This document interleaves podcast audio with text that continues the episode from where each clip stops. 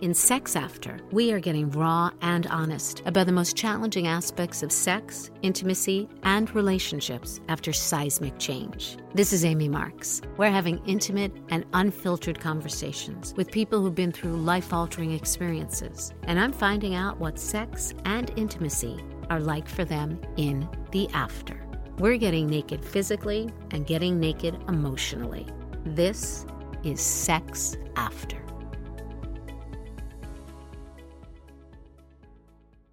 Today, I have the pleasure of talking with Mina Starsiak Hawk and Steve Hawk. Mina is the star of HGTV's Good Bones, which wrapped its eight season run this October 2023.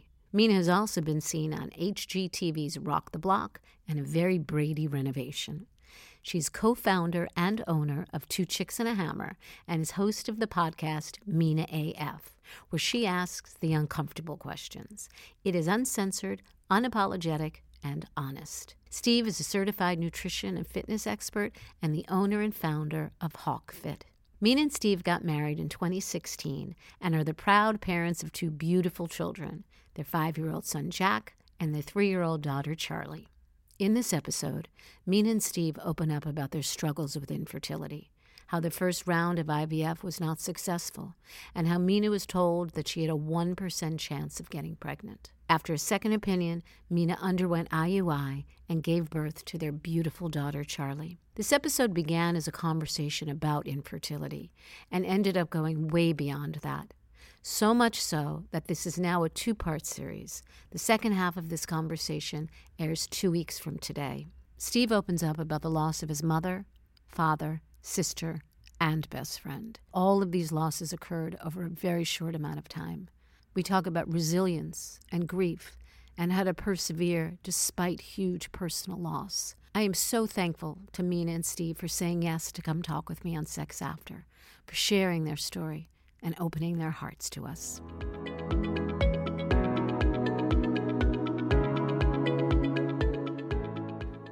I'm so happy to be sitting down and talking to the both of you right now. Thank you so much for saying yes to being on Sex After. No, of course. Thank you for asking us. You're so welcome.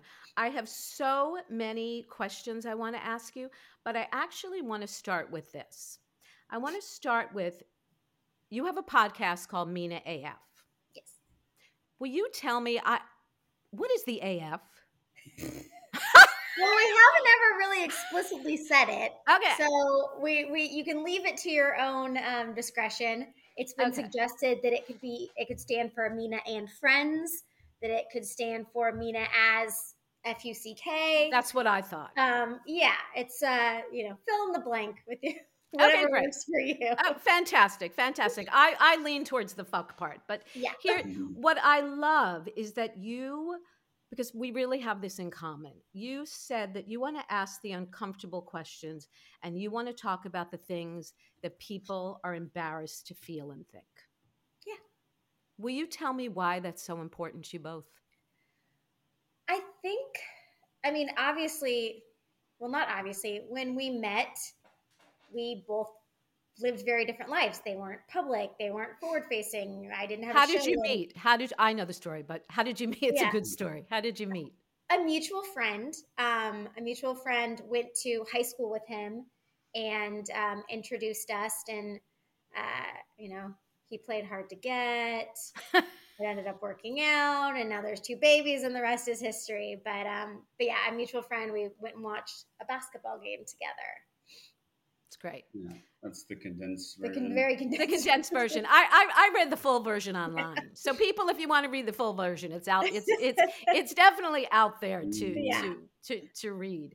Yeah. So so so keep talking about. So your lives were very different when you first. met. Yeah, I mean, I, neither of us, I think, in our wildest dreams would have imagined that we would have this kind of like forward-facing life Yeah. that is just, you know, the general public pretty much knows what we're doing at all times, knows our height, weight, you know, like everything, whether it's right or wrong, it's out there. Um, and really, the first time that I don't know about you, but that I realized that like more people were listening and paying attention than just like my friends or my family or you know five other people um, really was when I was talking about our, our IVF experience. And I was just doing kind of what I usually do, which is probably putting way too much out there and just being very open. And so I was on Instagram, like doing my injections. My Jack, who was a toddler, is sitting on the counter, like watching me, you know, take the stuff out of the vial. And it, it was normal to me. And then we got so many messages from so many people on what Instagram. Kind of message, what kind of messages did you get? Just like, thank you so much for talking about this openly because in you know i think a lot of people's experiences is it's this very hush hush thing or if it is talked about in um, like the public it's some superstar who went through ivf and magically had a baby like they don't show the messy injections and talk right. about the potential hormone issues or the failures like it's just this kind of you know hush hush and then a baby magically comes most of the time situation. And there was just so many people who were pretty much saying thank you. Like i went through this and mm. no one talks about it. So i didn't know how to talk about it or who i could talk about it with. So thank you for just like putting it out there. And for me that was the first time i think i really realized like a lot of people are listening and a lot of people appreciate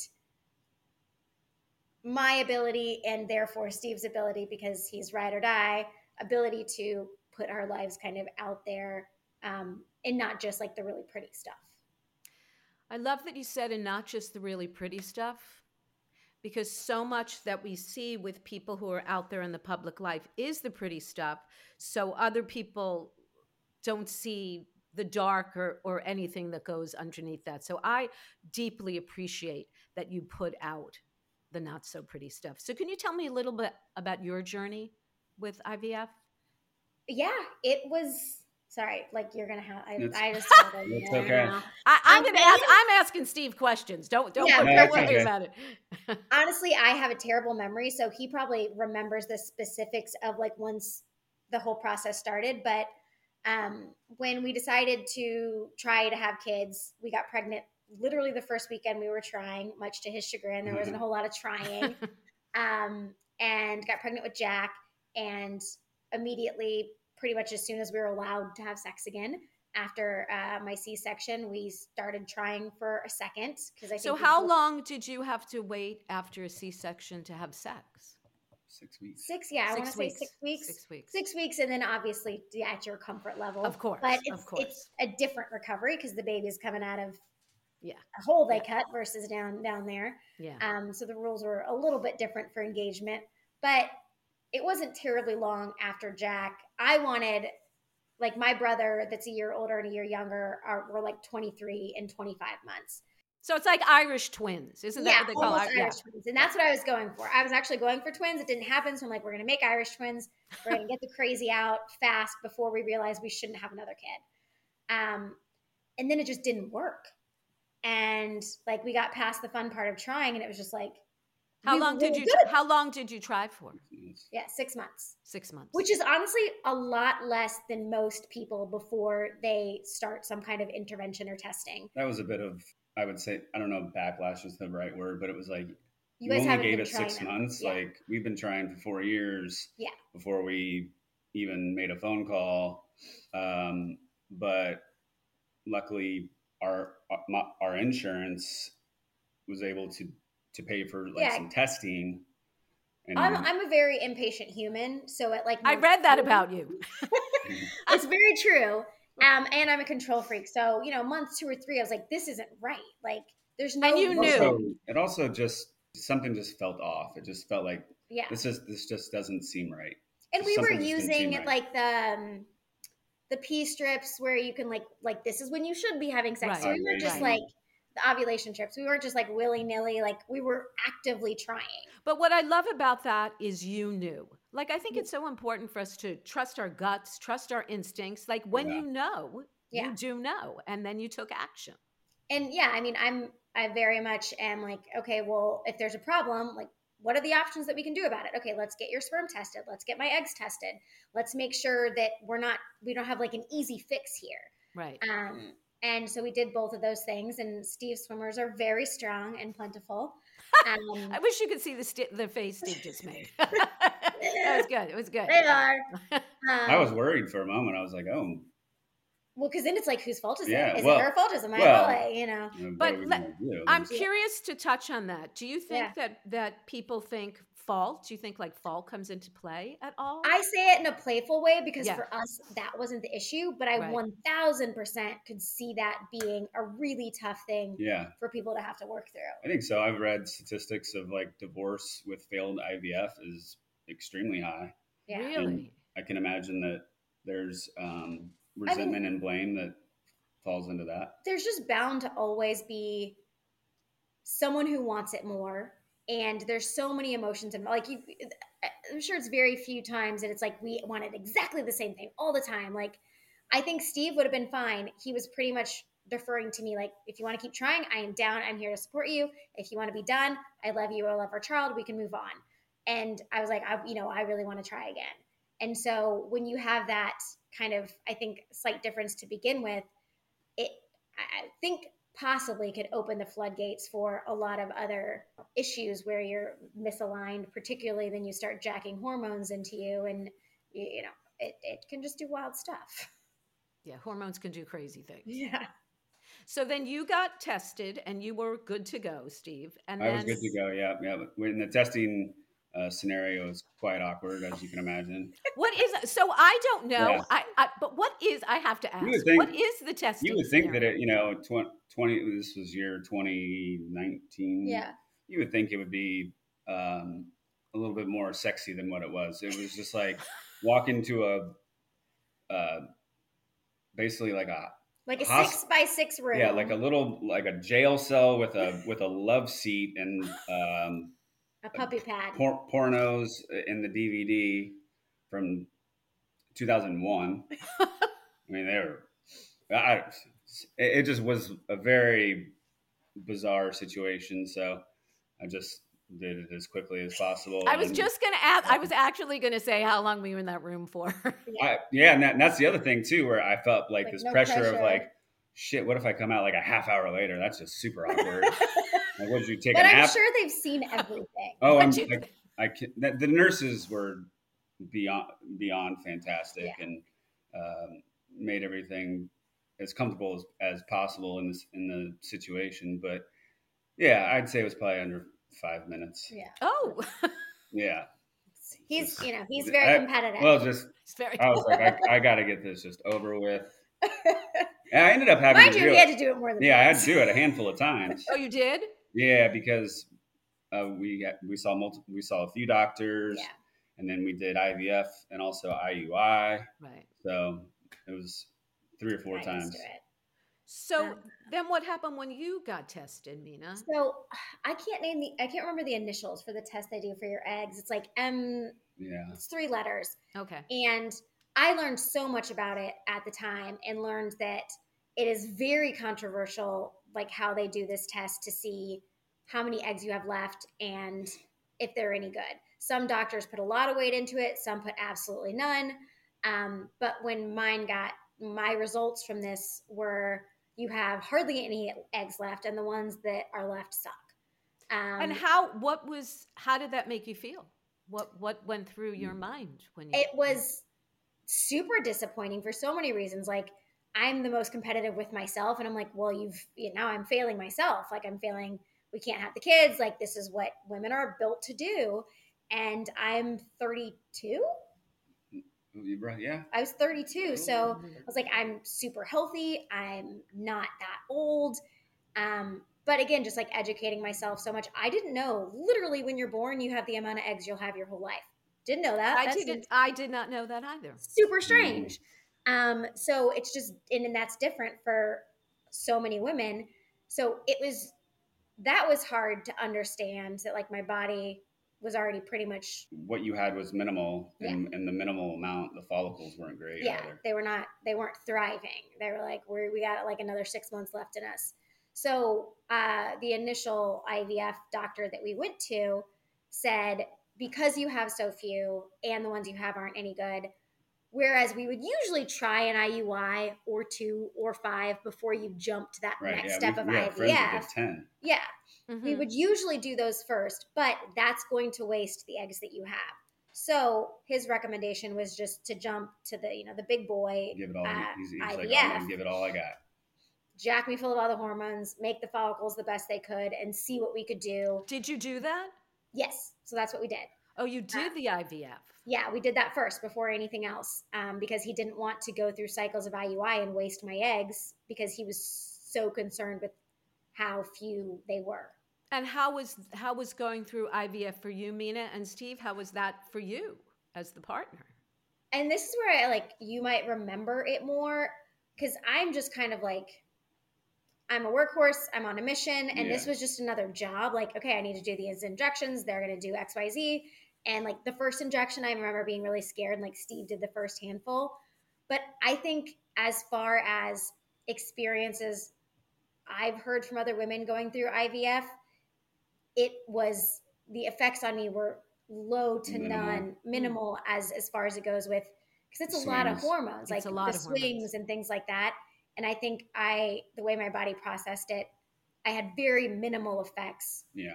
But um, I don't know how what was it like for Yeah. you? No, I remember thinking like, you know, your attitude, behavior, mental, you know, stability hadn't think- changed. I think a lot of like the stereotype is, you know, you'll these crazy women on their periods, and then you jack them full of ten times those amount of hormones, they're gonna be crazier. And I was pretty Yeah, I thought normal. you were no- normal. Yeah. So I don't know which I don't know if the stereotype is right or people are just I think everybody reacts Yeah. very different when you in- inject them with hormones. Yeah. And then take them away. but um so yeah oh, so that's interesting. And then take them away. Yeah. So so what? about that part. I didn't think about that part either. So, So was to back up, in my early 30s, Mina and I had been together for a, a few years.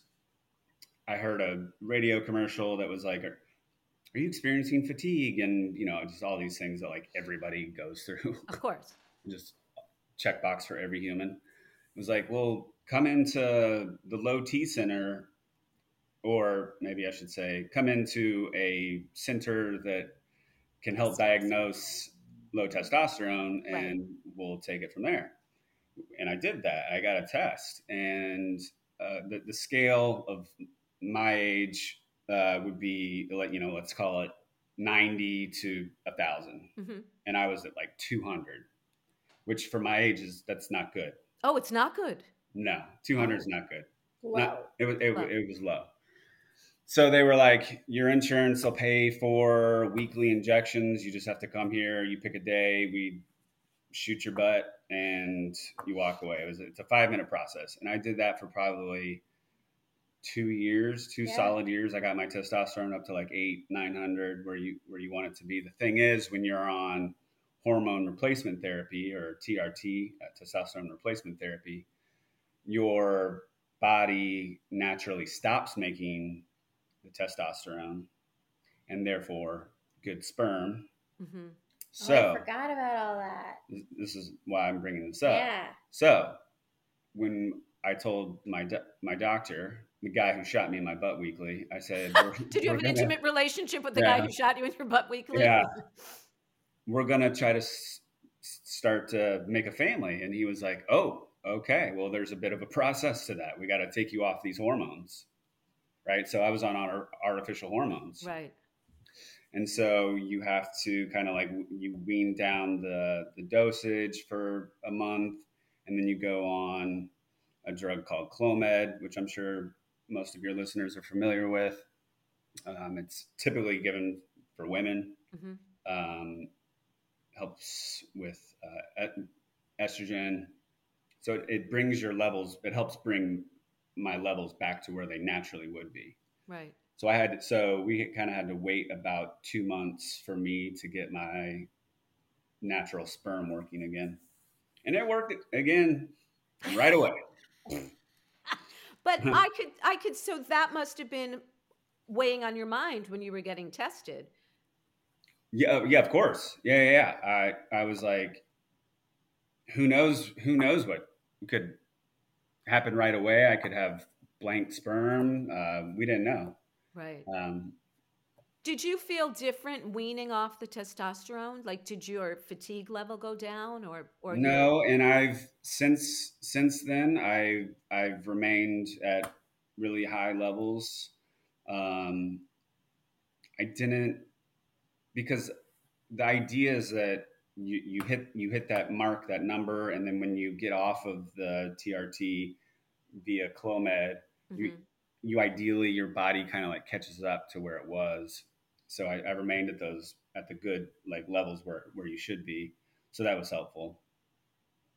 That's great to know. Mm-hmm. So then when so you had no issues going off the hormones. Mina, did you have issues when you when you came off the hormones? I know. I mean, not nothing that I think was noticeable um, going like starting the injections or stopping, um, which I don't think. I think it's a little bit more rare. I think probably it is does affect people a little bit more. Yeah. So I don't want anyone to think like, no, it's great, it's fine. Right. no, of course, because we're all so so different. Like, yeah. it's just none of this is one size fits all yeah. at all, at all. So the IVF was not successful. The IVF was not successful. So we did all the injections, um, and you go in, I think weekly for um, an ultrasound and they look at the follicles to see like how big they are. And once they're really big and they like the way they look, they'll give you a trigger injection, which oh, yeah. you kind of shoot and then you go a certain amount of days later because what the trigger injection injection does is like triggers your body to say, okay, release the eggs so they could be collected. So mm-hmm. you do mm-hmm. the trigger injection, you go in. I call it for the harvest. Sounds mm-hmm. a little crass that way, but that's what I always called it. And they take the eggs out and that's when he's got to give him more sperm, and they take the egg and the sperm and they do whatever magic and then put it back in. So we got to that point where they put it back in. And again, there's a kind of difference between the two and the three day window. Oh, some doctors want to put it back in. So they mix it and let it grow for two days, or mm-hmm. they let it grow for three days. Some doctors do one or the other before they put it back in. Um, and I guess that whole conversation is you know, we want to get it back into its natural habitat as soon as possible. So at day two, but a lot of doctors wait till day three because a huge portion of the eggs die between day two and day three. Right. So we went back in on day three. That's what my doctor did. Mm-hmm. Um, and we got a phone call, and he was like, "Things are looking great." Yeah, I totally forgot about that. Yeah, follicles yeah. are, and we were. I, I was kind of surprised. I, I honestly didn't think it was any of the. I didn't think any of this was going to work. Like oh, you Mina kind of touched upon earlier. She was like, Steve was just kind of, you know, Steve was cool with with like whatever. But I, in the back of my mind, I was like, I mean, he sat us down and said you have less than one percent chance of getting pregnant. So oh, he somebody, did. Oh, so that's how this started. That was, no, that's not how it started. Well, at one point. But that was after the failed IVF. So he, I mean, he he did not give us great odds, but he was like, it's worth trying. Mm-hmm. So uh, but yeah, I think, I mean, I, I just assume I'm going to be able to figure out how to do everything. So I just assumed I was like, I'm going to be able to figure out how to make IVF work. Yeah. Um, well, let's try it again. And he was like, no, you, you. Well, so we put the eggs back in. Yeah. And on day like one afterwards, he was like, they're looking good. They're, they're okay. Mm. And then they, they did not take. So it didn't work. And that's when he sat us down. And this is all in an episode of the show. Um, where he said it didn't work and you have no eggs and we're not going to do this again. You couldn't really pay me to do it again because I have that little confidence like it's not going to work and I said like what are we talking about like a 1% chance or like a 10% chance and he was like less than 1% chance. He um, said uh, he he said well he asked why we got pregnant with Jack and he was like it was Oh yeah. Yeah. I don't know why I said well how did we Jack. get pregnant with our first child so quickly? And he was like that's a miracle. Yeah. And yeah. that was super hard because that didn't necessarily hit until the next thing he said was he like handed us a pamphlet across the table that to read about donor eggs. Yeah. And I think that's for when both of us, I was just like, what? Yeah. Like it never crossed my mind right. that it wasn't going to work and we weren't going to be able to figure out what to do with my body to get it to work. Just keep um, trying. Yeah. Right. Um, like just doing it one and done. And that's just not how I am. Like I do it till I figure out how to do it. Um, and he was saying that's absolutely not an option. Move on mentally. get a donor egg if you want a kid or adopt. And that I think was just again, we were filming this. Like Steve and I are obviously crying in the moment, but then we had driven separate. We had to go to different places afterwards. So got in my car and just like lost it because I was processing so many things, not just that Mm-hmm. like my body wasn't working, but like this whole house I built, Yeah. the floor plan is designed around multiple children, like where the playroom is, where the kids' rooms are, the kids' rooms, um, Well, like so many things. Once you have your kind of like your heart set on anything, right? Yeah, Whatever, course. whatever it is, when your heart is set on something, and you're told you're not going to get that, it's devastating. yeah, it was just kind of like having to relook at everything I thought I had planned for my entire your life, life. because it wasn't working. Um, So, Mina, how long did you both stay in that? Like, how long did you stay in the the sadness of it and the pain of that? How long did you stay in that until question. you were able to? Thank you very much. until you were Not able long. that's to a good move. question. not long. Um, Well, I don't think that that's, life allows our lives didn't allow us to go home, lay on the couch for two days, and sulk about it. We, you know, Well, and even beyond that, it was it was you know when we did kind of come back together that day and like, okay, I don't think a donor egg is a thing for us. Like that, the reason like the reasons we wanted kids, and it's, a great it's a great option for so many people. But so we kind of talked about really that day and the next day. It's you know we're incredibly blessed. Obviously, we have Jack. A lot of people who love to remind us we already have one kid. We should be grateful. Um, Do, do people? I want to stop you there. Do Oh you my get God. that? so many people. Again, we did IVF 10 times. You only did it once. At least you have a kid. We still don't have a kid. And I'm like, you guys, it's not a competition. I think it's just not. I think in general, and Mina and I talk about this frequently with posts. People love to compare. Well, we're I- very I don't- we're very self-centered people. Yeah. Like just in general as as a as an, an animal, like you relate everything to your own experience, whether that's good or bad. It, yeah, it, and it, it just it just felt very like instead of I'm so sorry to hear this. I wish you the best of luck. It was like everything was like yes, me too. We've had ten uh, IVF. You know, it's just like I don't want to say competition, but it just everything felt like my story is worse than your story. It's so interesting you said that because as a cancer survivor and as someone Yeah. who lost their mother to cancer when I was young, people, I'm, I'm not saying as, as, as a general thing, but people I think have a hard time just staying, being present, and listening to your story. We talk They- about it. We talk about it all the time. You do? Oh yeah. Yeah, all mean, the time. Um, We've had a this, lot of this ho- hopefully this will get me crying will get edited but today's No, I, my, I like today's what? today's my uh, dad's um, his dad passed away today.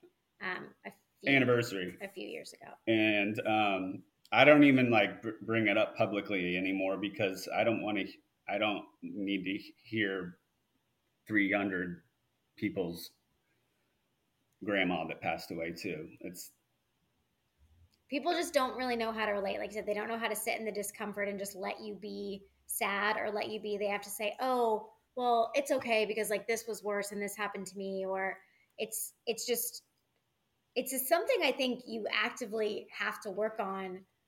I do. I try to do it too because I think your inclination as humans, we want to be able to relate. We want to say like, "Oh, well, I can I can understand you." Correct. But a lot of times we just can't. Like your grandma passing away is different than Steve's loss of his dad, no matter how much you think they're similar. So just being able to say, you know, that that sounds really awful. I'm so sorry for you. Like, and People mina just don't know how to leave it there. mina was is very good at reminding me like they're just trying to relate to you Yeah. Yeah. And I, Mm. I, I really understand that, but I think it's it's so it's such a blessing when you whenever I meet someone and I can share something and they can actually it's gonna make me cry. yeah They can hold that space for just you. hold, yeah, don't, They yeah can just this- hold that space. it's rare It is rare. But it's it's rare to me, um it's so healing and and and it makes us feel seen and it makes us feel heard and i think it helps us to heal. And I, am super aware of it. Um he's very i i never i'm never like oh i'm so sorry for your loss. I've lost my mom my dad my sister my best friend all within three years you know i don't that that, that doesn't matter to them. Yeah. It doesn't help. And you know i, I this might offend some listeners, and uh, that's not my intention. Um, it's just it just almost makes it harder, you know. And and and you as a cancer survivor, I'm sure you every single time you probably even bring it the c word up. It's my sister yeah, had cancer. My, my like me, I dealt with it's, It's like I'm not. This isn't about you at this moment right now. Every single time. Every yes. time. Every time. And so every time. and. I have to, I have to tell you, when I was young, and my mother died of cancer because I was 17 when my mom died. Oh, it's a perfect time for a mom to die. 17? Oh yeah. that wasn't a game changer in my life. Jesus. But but nobody, nobody young people to hold that space for me. So what I did, I did what you do, Steve. I I stopped talking about it. Like there were yeah. so many people who had no idea. They were like, "Your mother died when you were young." I just shut that door down and talked to nobody. It's hard, and I know that the like me, Mina always reminds me their intentions are good. They're not doing it out of bad intentions, and I get that. But I would be so frustrated, like you know, like bored on the couch reading comments, which I try not to do anymore, and I'm just like, God dang can we curse on this podcast? Absolutely. Like, God damn, this isn't about you, Cindy. you know, just uh, leave. Just, but but people are they're trying to relate, but it's also it it, it feels kind of icky and selfish. No, I totally. And and that's that. with the IVF story was like at first we wanted to go real public with this to help, right? And then along that journey of helping, which I think we helped way more than we hindered, but yeah. along that journey, it was like, it was you already have a kid. Yeah. How dare you? And you only had to try X amount of months. And it was just like, oh, you know, you guys are rich, so you can afford it. Like, actually, his insurance rich. paid yeah. for it.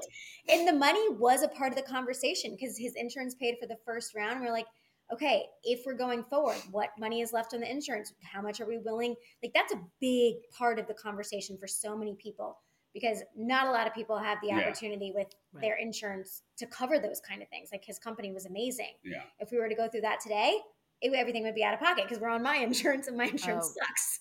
You know, so many people just assuming because I have a TV show, a that I'm rich, right. um, and that this is all just easy and I can, I it will, it's magical for us um, which is you know kind of the dark side about sharing everything so publicly.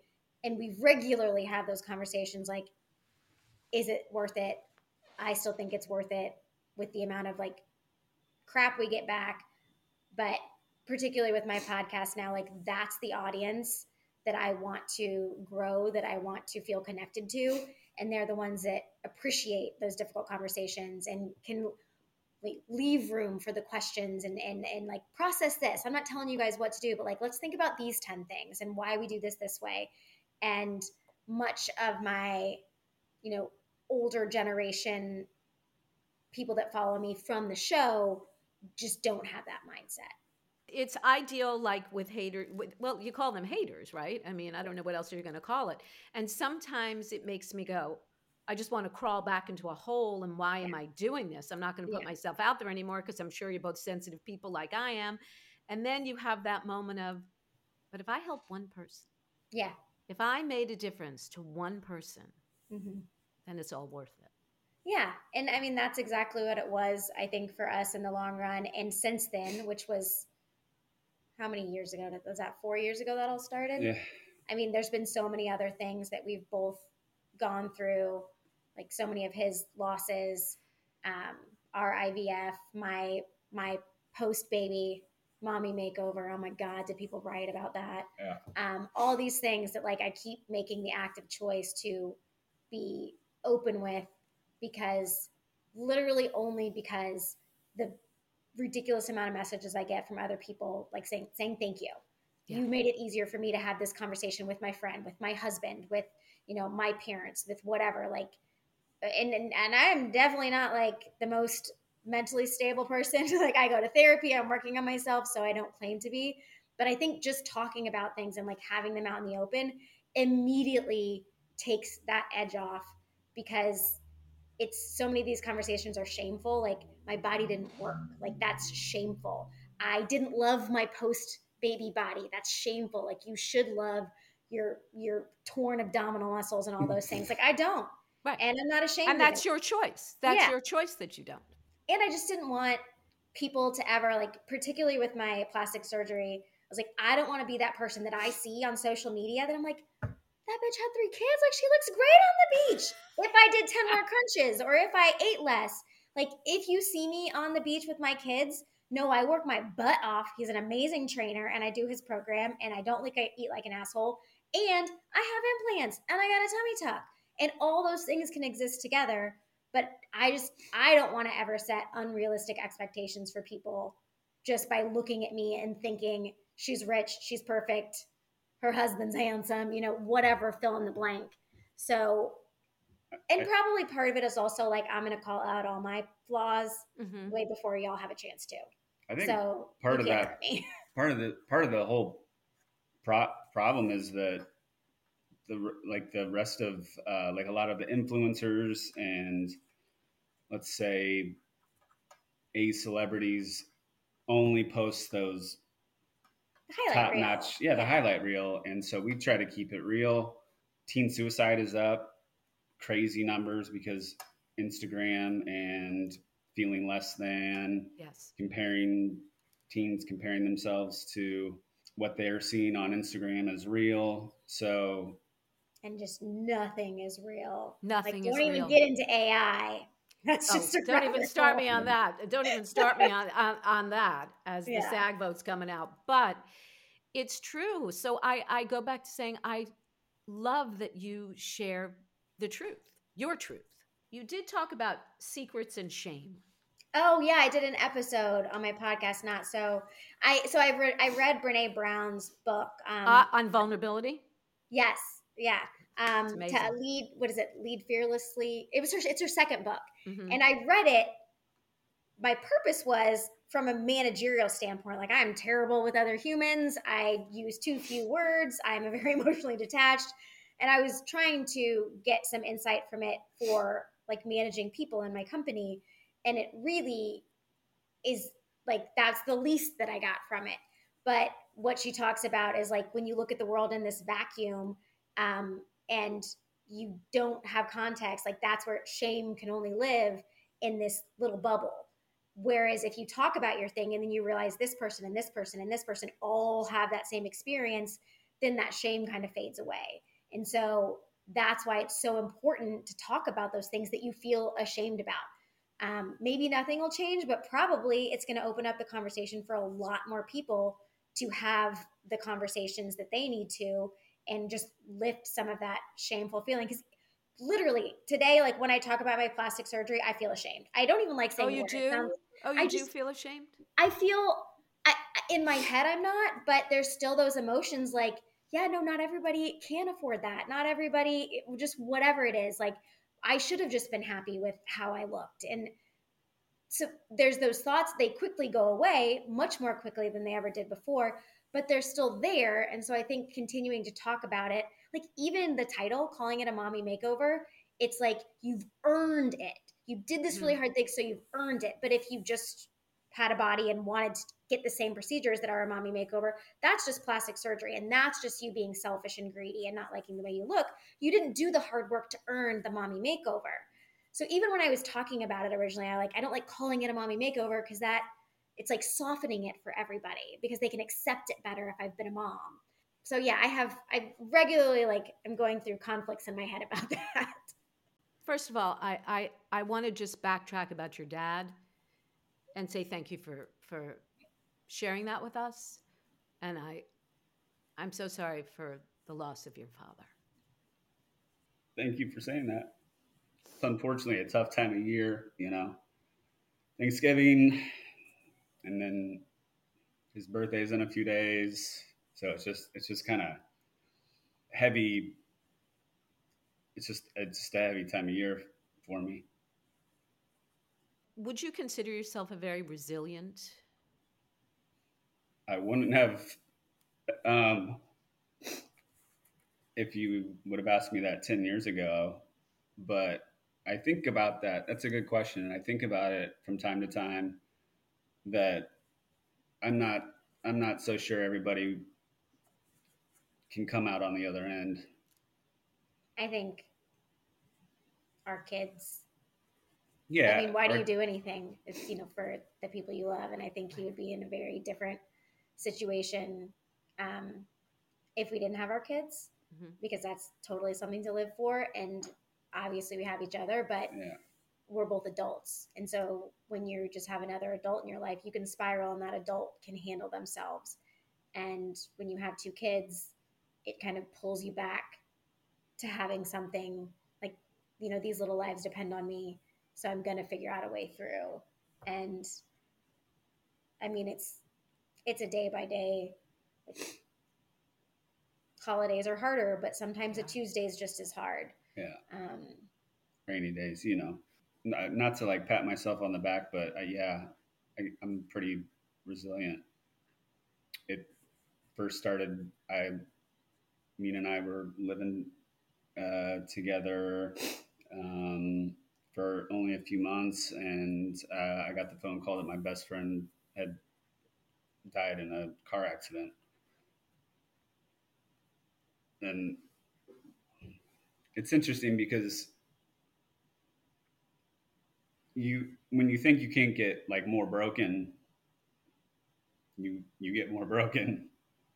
And then you get more broken and you just don't know how you're going to pull yourself back up sometimes. But mina often reminds me that there's people that depend on me and um, jordan peterson you know who jordan peterson is? I do. he- he has a quote that says, "Yeah, never underestimate the hole that you'll leave in the people's lives around you if you're gone."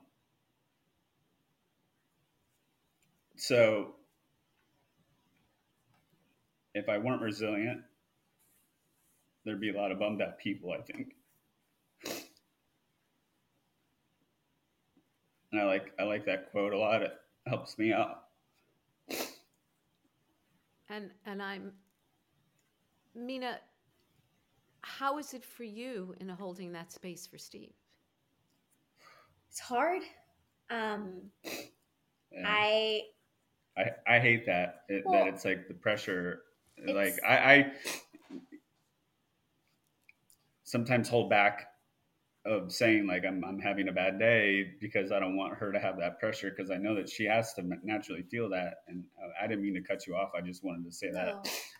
I mean, it's hard just because I was raised very differently. Like, there wasn't a lot of emotion and a lot of like open communication. And so I'm not good at that. I've learned how to be better at it as I've gotten older, as I've been in relationships, as I've gone to therapy.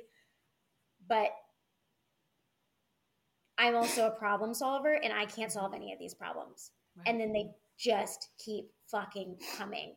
And so it has been over the last, you know, 10 years of being together, I've just felt more helpless than I ever have in any other time in my life because I can't, there's nothing I can do, there's nothing I can say, there's nothing. And that is, that's um, the very uncomfortable position for me. And then on top of that, being like we have our kids but they don't they don't know you know what's going on i mean they they know that uh, about the loss and all that but like they don't know if steve's having a hard day and so i Jack I now. I am his whole Yeah. world and it's just everything has like an extra layer of thought for better or for worse like Mhm. the holidays it's not the regular stressful holidays. It's like okay how do we hold space for the who does steve want to see? You know he still has family. He has his brother here. Where do you want to go? How do we want to do this? And it's not a normal conversation. It's a very loaded conversation because there's naturally so many emotions around it that we've had to work really hard with each other to figure out how to communicate well and effectively in these much more like pressure cooker type conversations because of the loss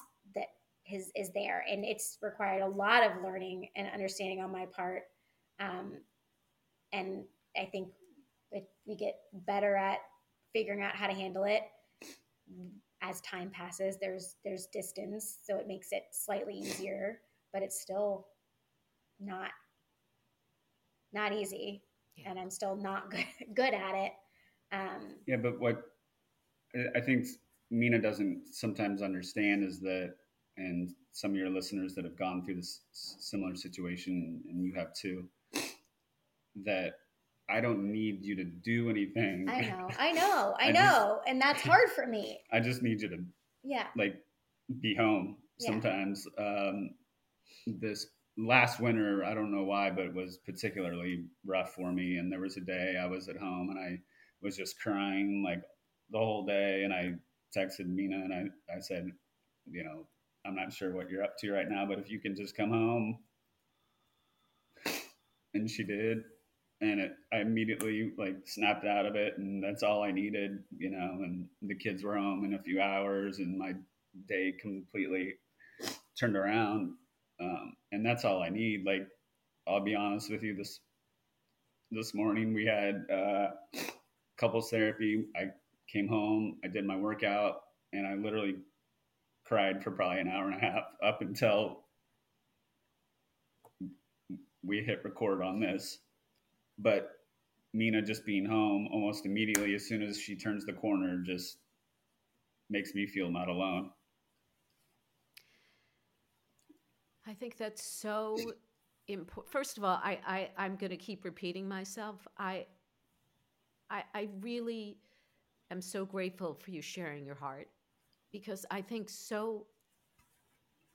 I think so many people hold so much inside and yeah. I think that's why there's so much pain in the world because people are unable to just share and to there is nothing people can do but to know we're loved and to for someone to hold that container of space is healing like there's no like there's really no fixing no no right i hate, to, I hate to say it. learn that right there's, no. there's there's no fixing no, you're just so I see a grief counselor and you know, day one of me seeing her, she was like, My job is to give you tools to make your life better from mm-hmm. today forward.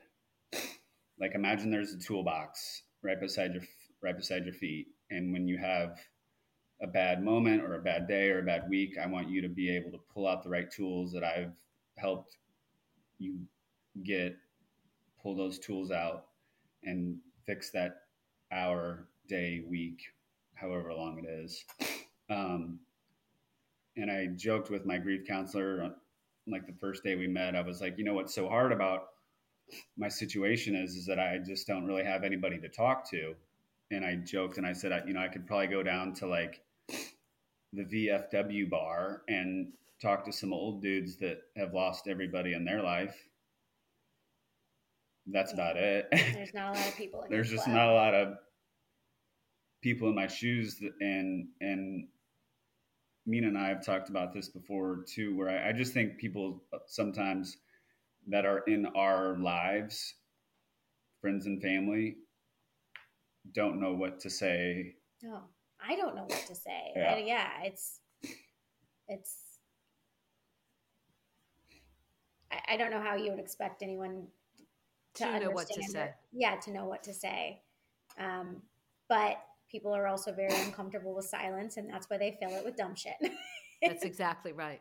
I had a few weeks ago, I had uh, these incredible women on, uh, the chemo queens, and they have this uh, resource uh, and this list of you know what to say to people going through chemo and cancer, and they also have a list of what not to say.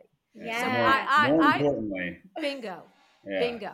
Bingo. I um our our uh, one of our good friends. Uh, I mean, we've had a a couple other people who, that we know well that have gone through infertility issues, but one in particular that lost um, the baby pretty far into the the pregnancy, and I literally Googled what to say and what not to say, and it was might have been dumb, but it's so helpful because all like I think what I ended up texting her was like the blue butterfly because when that, that is the symbol for the loss, the baby, like the love, like it's just the symbol.